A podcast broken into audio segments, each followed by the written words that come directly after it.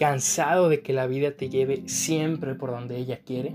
¿De que no te deje estar en paz, que no te deje ser tú?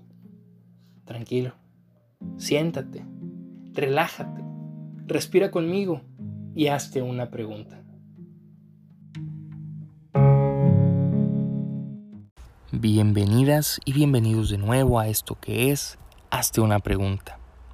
El día de hoy, episodio número 48, quiero compartir con ustedes eh, un tema, una pequeña reflexión sobre un diálogo que le escuché hace poco a un gran doctor en filosofía, a quien admiro mucho y de quien espero seguir aprendiendo más.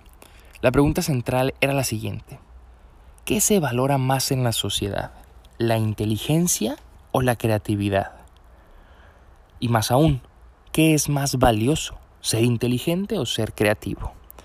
Para empezar es indispensable e imperativo que definamos conceptos, qué vamos a entender o a qué nos vamos a referir en este episodio cuando hablemos de inteligencia y de creatividad. Bueno, podemos entender la inteligencia como la capacidad del ser humano de abstraer conceptos, de retenerlos y de comprenderlos ¿Qué quiere decir esto? La capacidad que tiene alguien de, obviamente, no solo memorizar, sino asimilar, entender y comunicar ideas. No solo se trata de sacar 10 en un examen porque memoricé algo, sino de poder aplicar ese algo. Ahora bien, cuando hablamos de creatividad, ¿de qué hablamos?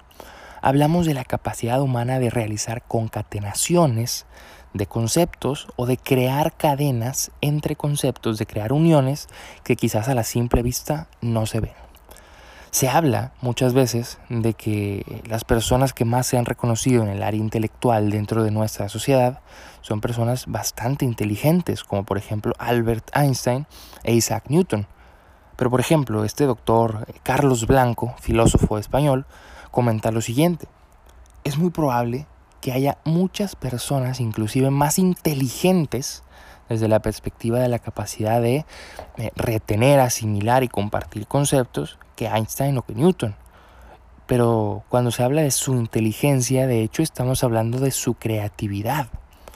Mucho se habla de que cualquier estudiante de física de primer semestre hoy día sabe más física que Newton pero eso no significa que sean más creativos o que tengan la capacidad que tuvo Newton de realizar cadenas entre conceptos y de crear o proponer conocimiento. Y lo mismo con Einstein. No se trata de cuánto conocimiento acumulamos, sino de qué tan creativos somos con ese conocimiento. Por tanto, una pequeña reflexión que surge de aquí es qué tanto la sociedad se ha esforzado por meternos a la cabeza la idea de que entre más cosas sé, más inteligente soy y que eso me hace superior a otros. A ver, aun si quisiéramos unir la inteligencia y la creatividad, da igual cuántos conceptos sepamos, lo importante es una competencia, una habilidad que podemos desarrollar y es la de la creatividad. Poder unir conceptos que a simple vista no tienen relación alguna. Eso, eso marca la diferencia entre un académico y un genio. ¿Tú de qué lado quieres estar? ¿Quieres estar en el rigor académico y poder conocer, sí, divulgar muchos conceptos o buscarías, por otro lado, proponer algo, crear algo distinto? Y es que el ser humano en su capacidad trascendente de sí mismo no se queda solo con lo ya establecido o lo ya dado. El ser humano busca crear, busca proponer, busca innovar y ante todo descubrir. ¿Qué cosa? Descubrir, quitar el velo a todo aquel conocimiento que hasta ahora ha sido ignorado. Y muchas veces todo aquel conocimiento que ha sido ignorado se descubre no por tanto estudio, sino por mucho pensamiento, por mucha creatividad, por mucha síntesis y análisis. ¿Qué opinas de esto? ¿Estás de acuerdo? ¿No estás de acuerdo? ¿Crees que la inteligencia es lo mismo que la creatividad? Cuéntamelo. Escríbeme en Instagram, arroba filosogeorge, y sigamos con la conversación.